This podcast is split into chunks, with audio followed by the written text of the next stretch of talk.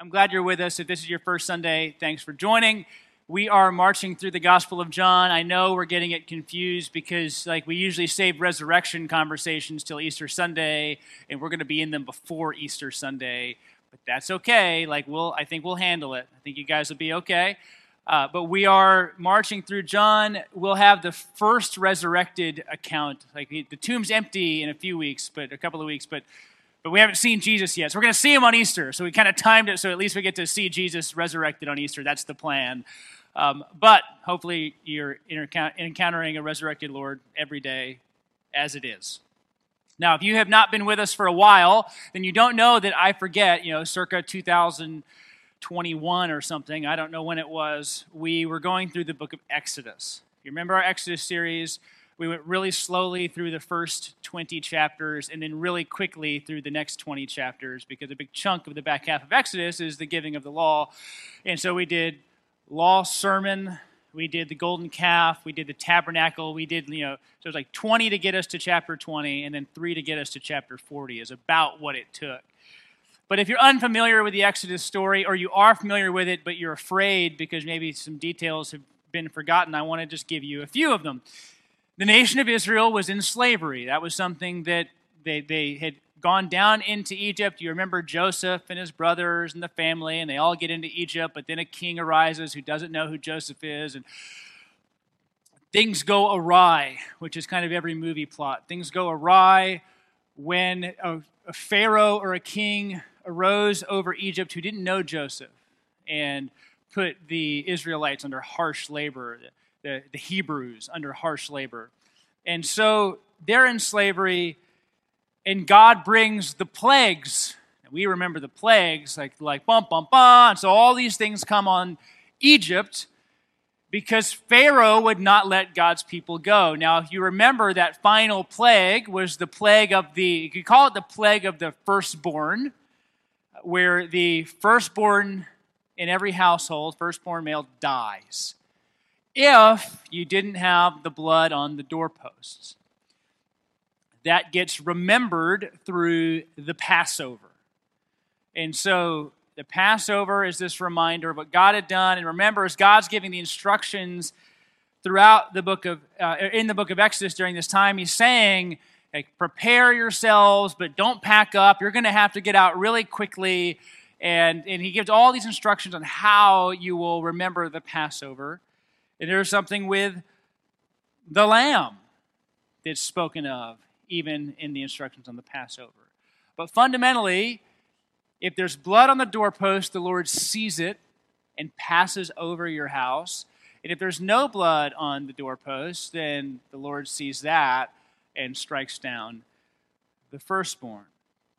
Of course, if you've been with us any amount of time or you're familiar at all with the gospel story, then you know as it was then, so it is here, that those who have the blood of Christ, the Lord passes over and are not punished, and those who do not have the blood of Christ, which we're using as a uh, as kind of a metaphor for his covering, his his sacrifice, the recognition of what he has done. For those who have that, they are free, and those who do not, they will die. But there's always the ability to trust, to turn as long as life is still here, as long as breath is still in our lungs, we can turn and we can believe. Well, John has given us this little theme starting in the very beginning of his gospel about one aspect of who Jesus is and what that expression would be.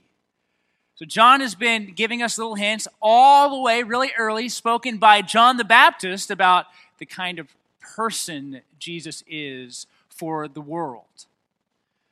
And that idea of the lamb is going to come in handy as we get into today's passage. The lamb and the life giver that we see. Now, if you're familiar with creedal language, you know that we always say something like that Jesus suffered under Pontius Pilate and he was crucified, dead, and buried. And that just follows the order of the Gospels that he was crucified. We spent two weeks going through his crucifixion. He is dead, and this week's passage looks uniquely at the fact that he is dead. And then next week looks at him buried, crucified, dead, and buried. Now, as we look at these things, what we want to see are some unique things. What are some unique expressions of Christ toward us that we see in this moment on the cross with the breath now out of his lungs, having willingly, willfully, with his own by his own authority given up his spirit. Notice if you were with us last week, it doesn't say, and his spirit was taken from him. It says he gave it up which is what we've heard Jesus would do the entire time. That nobody is going to take my life from me. I'm going to do what I said I would do. I'm going to do what I came to do. Well, Jesus is the Passover lamb is a theme in the New Testament. It's a theme that we use. Every week we take communion, and it's a part of what we remember is Jesus as that sacrificial lamb. So, what we're going to see today is both Jesus as the Passover lamb and Jesus as that one who is pierced. Both of these fulfill Scripture. Now, in one sense, one is fulfilling in a more full idea what God had already spoken. In another sense, it's going to fulfill something that had been prophesied. So we're going to see the fuller revelation. You know, we talk about how sometimes prophecy has like this, it gets fulfilled here or it gets kind of developed here. But then when you see Jesus, it gets expanded. What it meant got broader more significant. So he becomes the perfect Passover lamb. And then he also becomes the one who is pierced. So that's what we get to see here in this morning's passage. John chapter 19, verses 31 through 37. The first idea Jesus is the Passover lamb. Verse 31. Look at it with me that Jesus' bones were not broken. Now, you've all heard this. If you grew up in church, you know the story, and you go, oh, yeah, yeah, let's move on. No, let's not move on. Let's stay right here for a second. It's one thing to fulfill Scripture in your life, and that's another thing to fulfill it even in your death. That like, like, like, like, like you're still fulfilling Scripture in how you died, and in that you are dead, and in the way that you are dead. Jesus' bones were not broken by the soldiers. Now, you have to know that, that the Jewish people still wanted to honor their law. And their law did not want to have any, any Jewish person hanging on a cross in preparation for their feasting. And so they wanted to take the body down. We'll learn next week that Joseph of Arimathea actually plays a pretty significant role in securing the body of Jesus. But since it was the day of preparation, verse 31, and so that the bodies would not remain on the cross on the Sabbath, for the Sabbath was a high day, the Jews asked Pilate that their legs might be broken and that they might be taken away. So the soldiers came and broke the legs of the first and the other who had been crucified with him, but they came to Jesus and saw that he was already dead and they did not break his legs. Now, the breaking of the legs is because, if you know the story, you've heard it before, you've heard these sermons. This might be the, for some of you, like the 30th time you've talked about on a Sunday, the breaking of the legs. But it's so that you can't support your body anymore. You break the legs of the ones on the cross, depending on how they were held up, their legs might have even been kind of bent underneath them. Not just, we often see standing, but like bent underneath them and so you break the leg so that you can no longer support your body. And when you can no longer support your body, you can no longer breathe.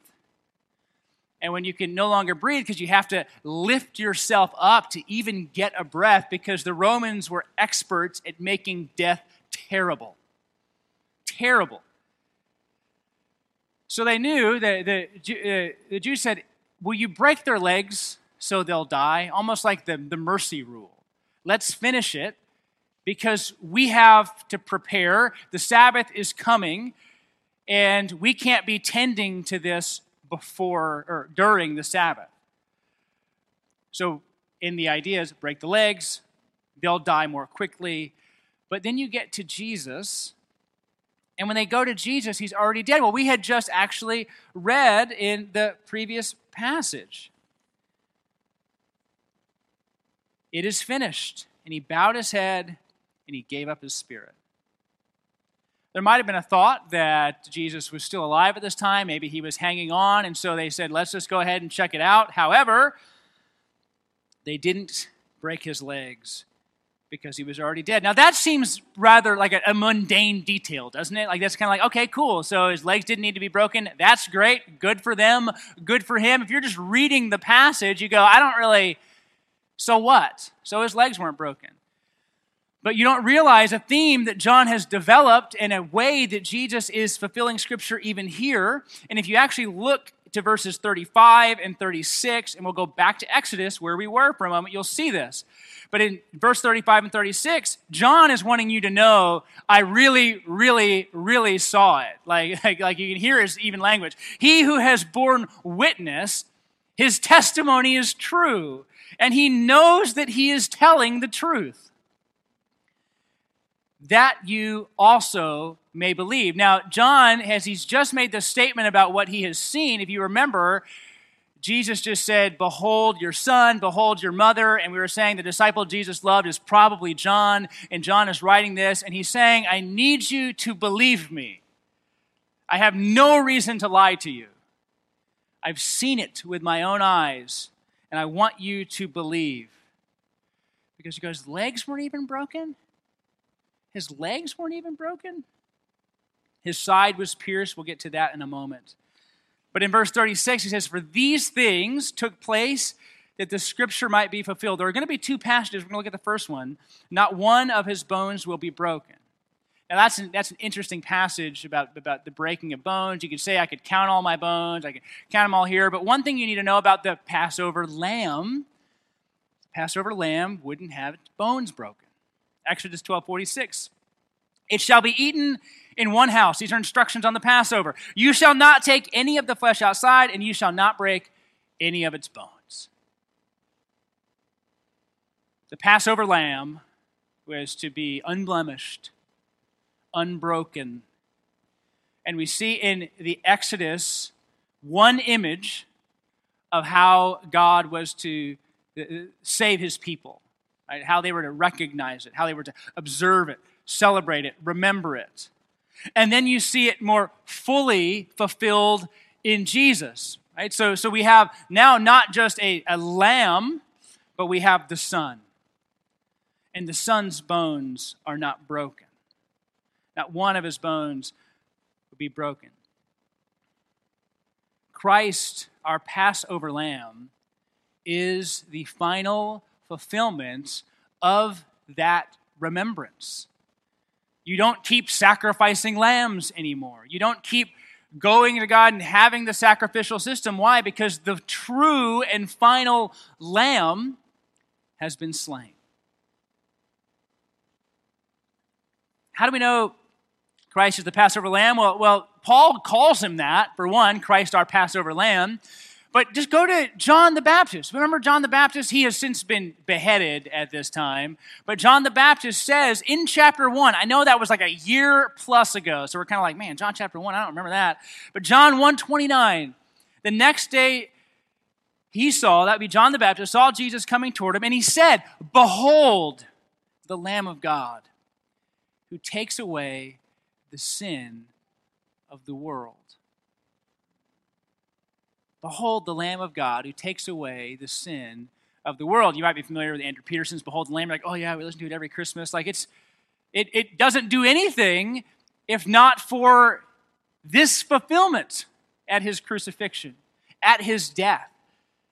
We can, we can sing it, we can look at John 129, we can love it, but the fulfillment is in every single way Christ became for us that Passover lamb the full and once and for all sacrifice for the sins of the world. It's one of the reasons John's like, Hear me on this. I've seen it, and my testimony is true. I have no reason to lie to you. Not one of his bones had been broken. People have found the remains of crucified bodies, and the legs, lo and behold, are broken. It would not be common to find unbroken legs of crucified people. And even in this, Christ is more fully expressing what the true Passover lamb is. John wants you to believe My testimony is true. I'm bearing witness about this so that you may believe. But what do we believe? What are we believing? Like, is it just, well, I, yeah, sure, I believe that Christ's legs weren't broken. Like, is that what we're believing? That is, is just his legs weren't broken? Like, you don't have to be a Christian to believe that. You can believe that and still go, yeah, I still don't think he's God. Like, I, I just think his legs weren't broken. So is, is, is John just bearing witness so that we would believe some details about the crucifixion? That we believe some details about how Christ died, what happened to his body. It's not just about the details, right? Like it's not, it's not just, again, we've talked about like forensically getting the facts straight. It's Christ the Passover lamb. It's what the fulfillment of those details mean for you and for me and for us. How Christ is the perfect and full and total expression of all that we need for our sins to be forgiven. That we would trust in the fully sufficient sacrifice of Christ to cover over our sins. That's what we might believe, not just details about how he died or when he died or that he was between two thieves, though all of these things fulfill Scripture. All of these little moments, the ones that were seemed like active fulfillment and the ones that seemed like passive fulfillment. What I mean by that is active fulfillment is Jesus said, I thirst, and then they brought him sour wine, and that fulfilled Scripture. And the passive fulfillment of we don't need to break his legs. And that too fulfills Scripture. That we would trust in him. There are different groups of us here today, not just family groups, not just people who know each other and people who don't, or people who are new and people who are older, or people who've been around and people who haven't. Walk with the Lord no weeks, walk with the Lord 700 weeks. Like, I know all those groups are here. But there's also, we could group ourselves by just how difficult it is at times to believe that Jesus' sacrifice is all sufficient. That those of us in this room who, who doubt that things could really be forgiven, those of us who, who wonder, not in the details, we can just by faith go, yeah, I believe that. And still, when it comes to what does it mean that Christ is our Passover lamb, we'd still go, gosh, but it is so hard to believe that that sacrifice covered these sins. I think that there are those who fear this morning. You, you might be one of them. Those of us who fear, who, who wonder.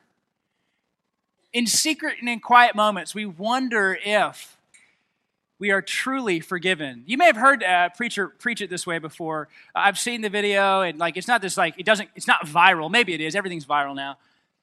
But we wonder sometimes, like, how fully did you have to believe with the blood on the doorpost in order for it to be done, right? Like, like so, if you put the blood on the doorpost and you were a little cautious about how effective it would be, and you were kind of like, gosh, I mean, like, it seems weird that I would do this and it would work. And then one person on the, like your neighbor down the road in Exodus, they go, oh no, this is totally, this is what we have to do. God has spoken it. We must do it. And then you're the neighbor who's like, it just seems odd that we would put blood on the doorpost here, here, and here, and that that would be all that it took. And we might have this way of viewing life where it's like, well, if you're if you're here or you're here, which one did God save? And the answer is both. Both.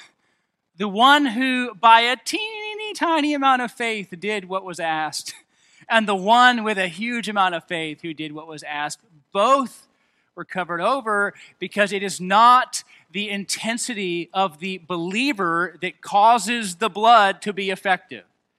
It is the declaration of God and the sacrifice of the Lamb. And very often we flip the order and we think our intensity about our belief in something is the thing that keeps it going. You could never be so intense that you could out intensify God's love for you. You could, you could never hold something so strongly and believe it so fully and passionately and declare it so loudly that somehow God goes, finally. Like I was getting tired of holding on. It won't happen. For those of us who fear or wonder or maybe even doubt that we are truly forgiven, Christ is still our Passover lamb.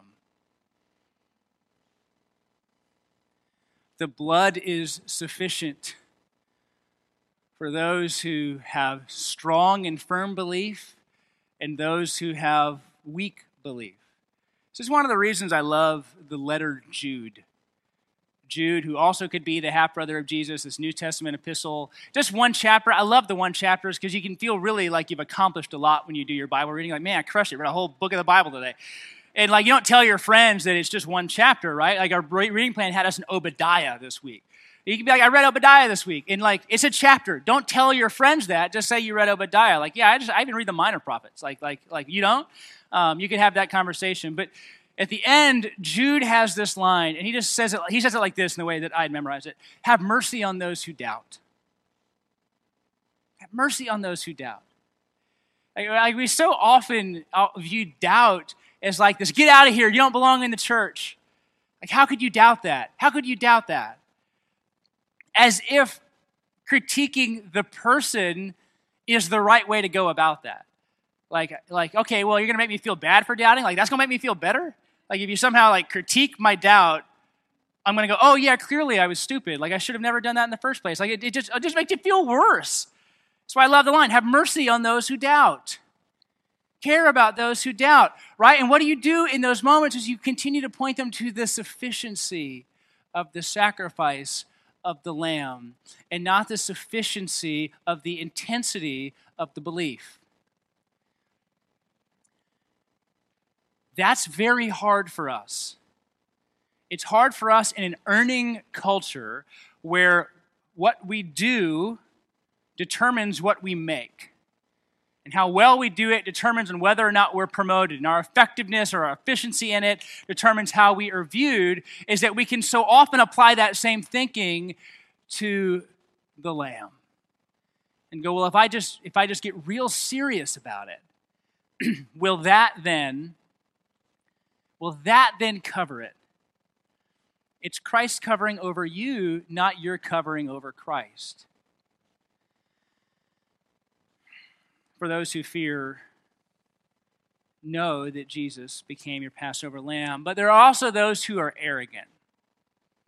None of us probably in this room, but like they're probably your, your friends, your family, other people. Pride is a sin that doesn't exist at Genesis. I'm sure of it. All right, guys. Yeah, yeah, no amen. Yeah, amen, I think. I don't even know. Is that a joke? Um, yes. For those who might think that, yes, they have done some bad things, but they aren't really that bad. We, all do this. Our kids do this, adults do this. We're like, well, yeah, sure, I've done some bad stuff, but it's not as bad as them. Like, have you seen Gary over here? Like, yeah, yeah, he knows. Uh, like, we, we sat together last week and just compared righteousness. It was great.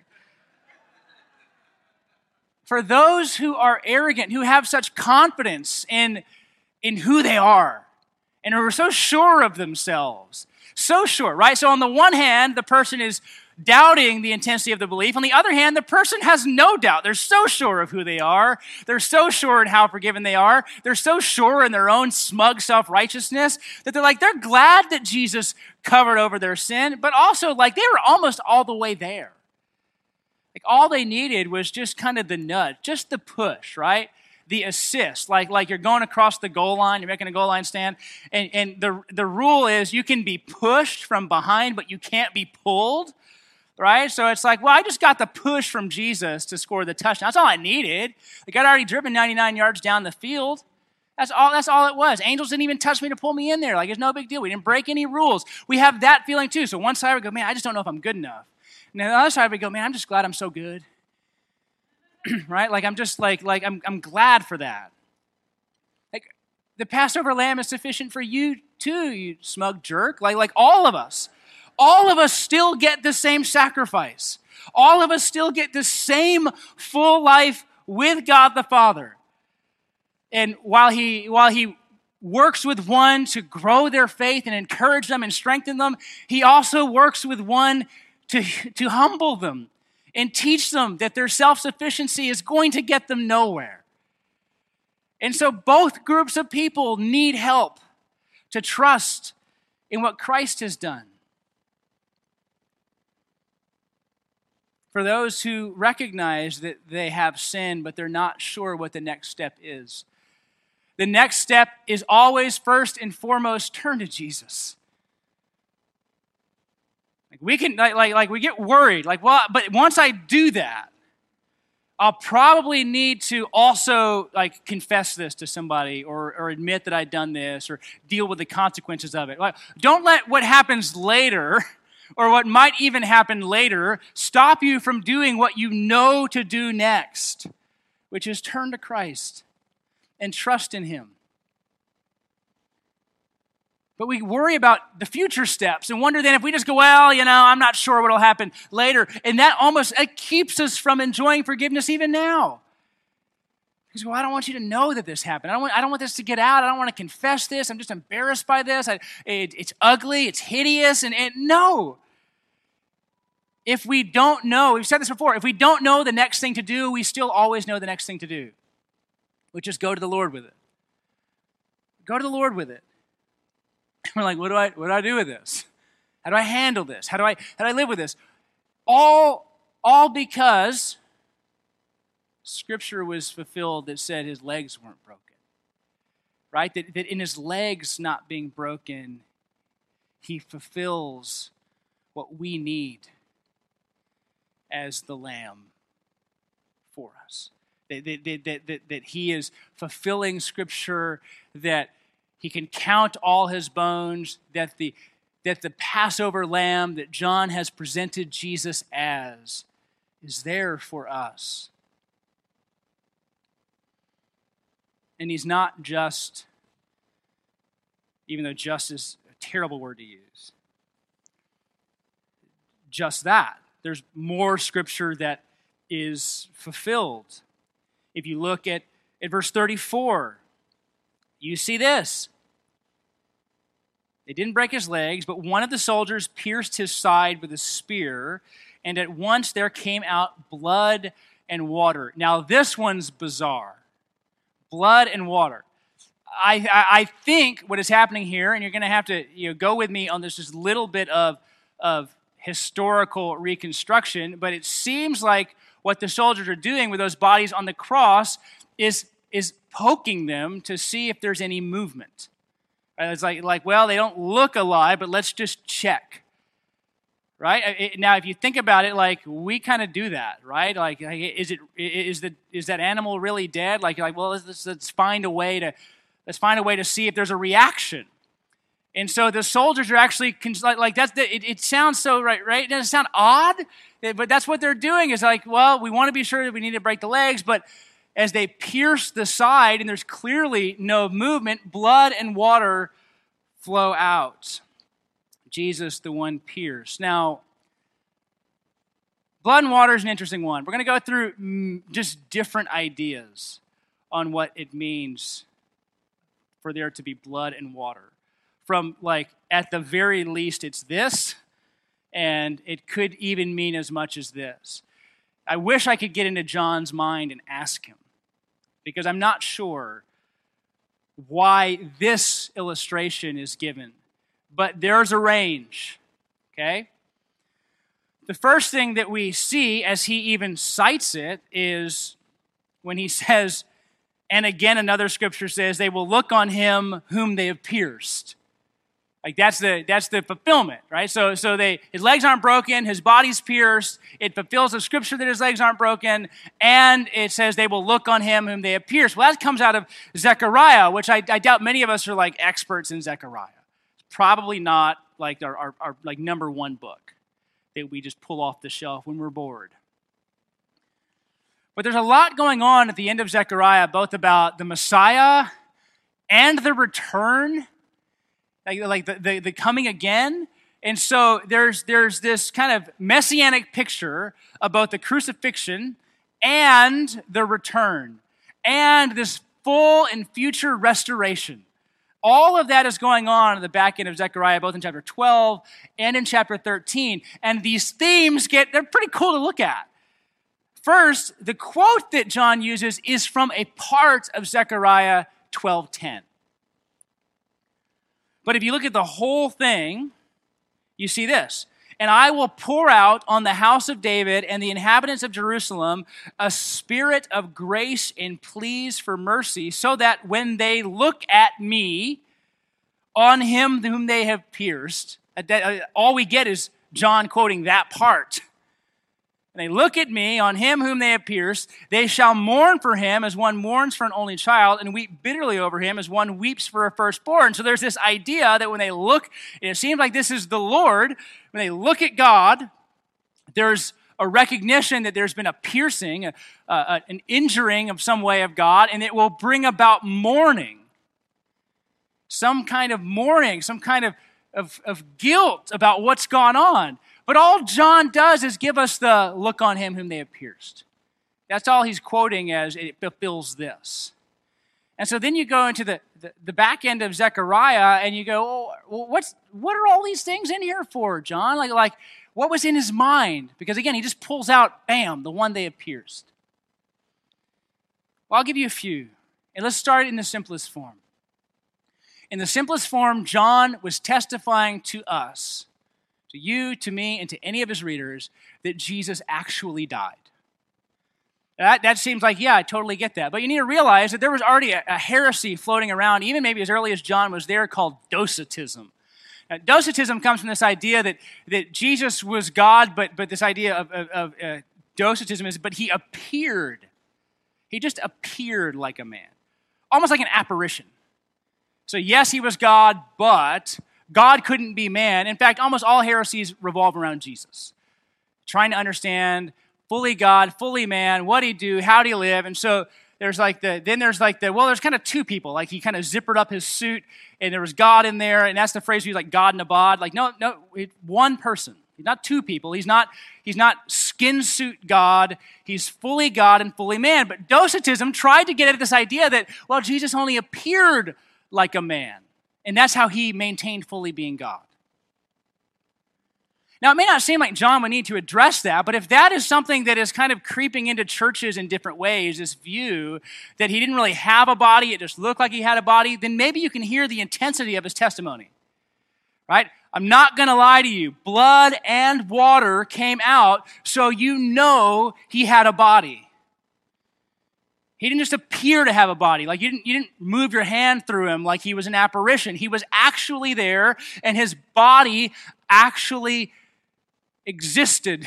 And when his side was pierced, fluid, blood, and water came out. At a base level, John is letting us know Jesus, fully God, fully man, actually died for us didn't appear like man, didn't just sort of have an apparition, wasn't two kind of competing identities. He was fully God and fully man, which our little minds will never comprehend. And so you can hear him in that. He, blood and water came out. I'm telling you the look on him who was pierced. But that's an interesting sign because that language actually seems to come more toward the second coming than this moment right here. Now remember, Jesus is resurrected in three days, right? Three days later, everybody found out, as we know the song. And so Jesus was resurrected, raised to life. Thomas had doubts. He goes, Feel my side, feel my hands. You'll know that this is me, Tom. And then he's and then he's ascended. So who's looking on him? Who's looking on him, the one they pierce? Well, we'll do a few things. There could be a sign associated with cleansing. Why would I say that? Well, if you look at Zechariah 12:10, I will pour out, I will pour out on the house of David. So there's this idea of pouring. And this idea of the Spirit coming. And we've seen themes already about streams of living water and what is coming out. And so it seems like an, maybe an odd connection to make. But in Zechariah, there is this idea of God pouring out something on people. Pour out in the house of David and the inhabitants of Jerusalem a spirit of grace, pleas for mercy. So they'll look on me whom they have pierced. Well, look also, though, just the next chapter, Zechariah 13 1. On that day, there shall be a fountain opened from the house of David and the inhabitants of Jerusalem to cleanse them from sin and uncleanness. Now, that's an odd one. And so, blood and water pour out, come out, flow out from Jesus' side and John is quoting Zechariah. And right there in Zechariah 12 and in Zechariah 13 are these statements about how life will flow. Life will flow from a fountain opened up for the house of David. At a base level, yes, Jesus actually died. But if you just go down the spectrum, Jesus is also giving life. Jesus is also bringing life. And we've seen the themes throughout John the streams of living water. Times that will, uh, that will be refreshing. That's later in Acts, the times of refreshing. There are all these themes about water and life and flowing and bubbling. If anybody thirsts, and what you see in this, in this statement, both the fulfillment of Scripture and this idea that Jesus is that one who gives life. The reason I think that looking on one who is pierced, who are those people? Well, who's looking at him? Are you looking at him? Am I looking at him? Are future people looking at him? I think there are multiple ways to look at they will look on him who pierced. Like we just hear that and go, yeah, we're just looking at Jesus. But that's also kind of a sign of, of judgment. Because if you know the soldiers pierced him, the soldier pierced the side. So are they looking at him in that moment or looking at some future moment? Well, look at Revelation chapter 1, verse 7. I was like, what? Like, like the world is not going to end because we're quoting Revelation, I promise. Like, like, look. Revelation 1 7. Behold, he is coming in the clouds, and every eye will see him, even those who pierced him. And all the tribes of the earth will wail on account of him. Even so, amen. So, so now do you realize that, that the looking, yes, there's a looking that maybe even the soldiers are doing. There's a looking to the sacrifice of Jesus that we need, but there's also this future in his return looking on the one whom they have pierced. That in this very statement, we are getting really two ideas idea number one I would share with you, similar to what we just talked about with Jesus as the Passover lamb, is, is look on him for life. Look to him for life. This goes very clearly in the same way that in Jesus, Jesus with Nicodemus in John chapter 3. And he says, just as Moses raised the serpent in the desert, and we went back into, I believe, the book of Numbers, and we see the serpents come in. God is sick of the sin of the Israelites as they're marching and as they're wandering, and he just doesn't want it anymore. And so he sends these snakes into the valleys to bite them. And Moses pleads, of course, and God goes, If you build this snake and they look at it, the nation looks at it. Anybody who looks at it won't die. Anybody who looks won't die. And Jesus uses that in John chapter 3 in talking to Nicodemus to explain anybody who looks to him won't die. But it doesn't just mean like, hey, look at this piece of paper, right? Like, that didn't save any of you, I promise. Like, like that did nothing. So we look at things all the time and we don't behold them, we don't consider them, we don't enjoy them, we don't delight in them. We don't believe on them for our life. So, at, in a very real sense, it's just look to Jesus as that lamb, as that life giver. Our sins did pierce him, our wrongs did harm him. It brought about this moment. But if we look to him, his life comes to us. Jesus is unequivocal. If you try to save your life, you'll lose it. And if you lose your life for his sake, you'll save it. That only in dying is there life. That's the way he has set it up for us. That if we die in him, we rise with him, and that is far better than trying to just create our own self made resurrection. And so we look. What does it mean to look? I would say like this to to gaze, to stare, to you could even say behold or enjoy what Christ has done for you. To realize the significance of what it is. That is, if you are in Christ. If you're not, what does it mean to look? I would say this can also, that look on him who they pierce, is also a statement of judgment it results in wailing. That's what we see in Zechariah. That's what we see in Revelation. That there's this wailing as you look at the one whom they have pierced. And what might that be? But those who have harmed or who realize their sins but have not turned.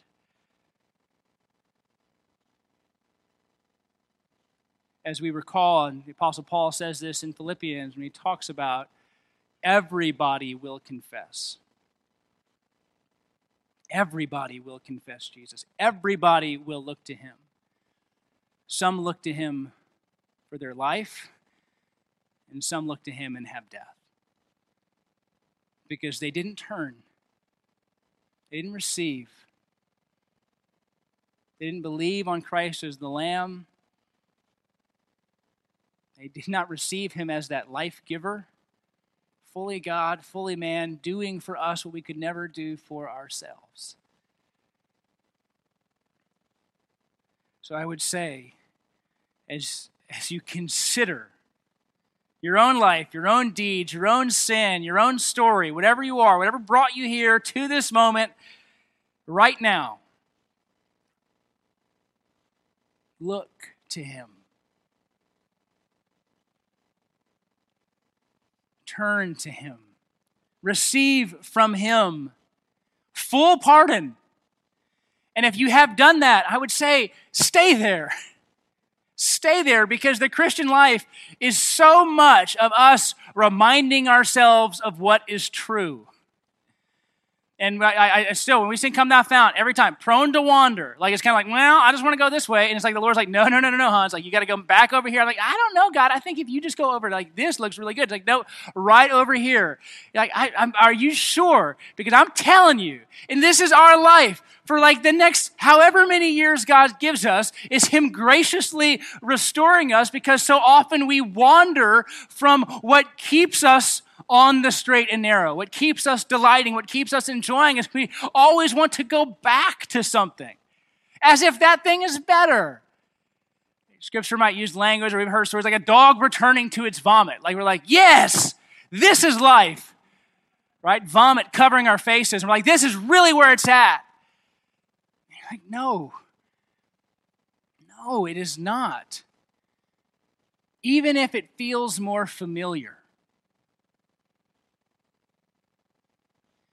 Life is with the Lamb. Everything that we need is given by Him in those moments.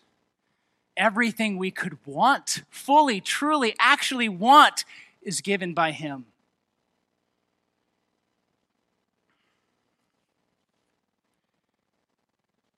Receive Him.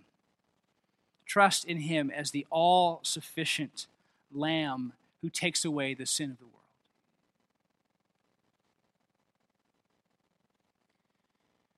Find him, look to him as the life giver that we need, who pours out on his people his spirit, who gives them what they need. who restores and revives them. And it took his death for that to be a reality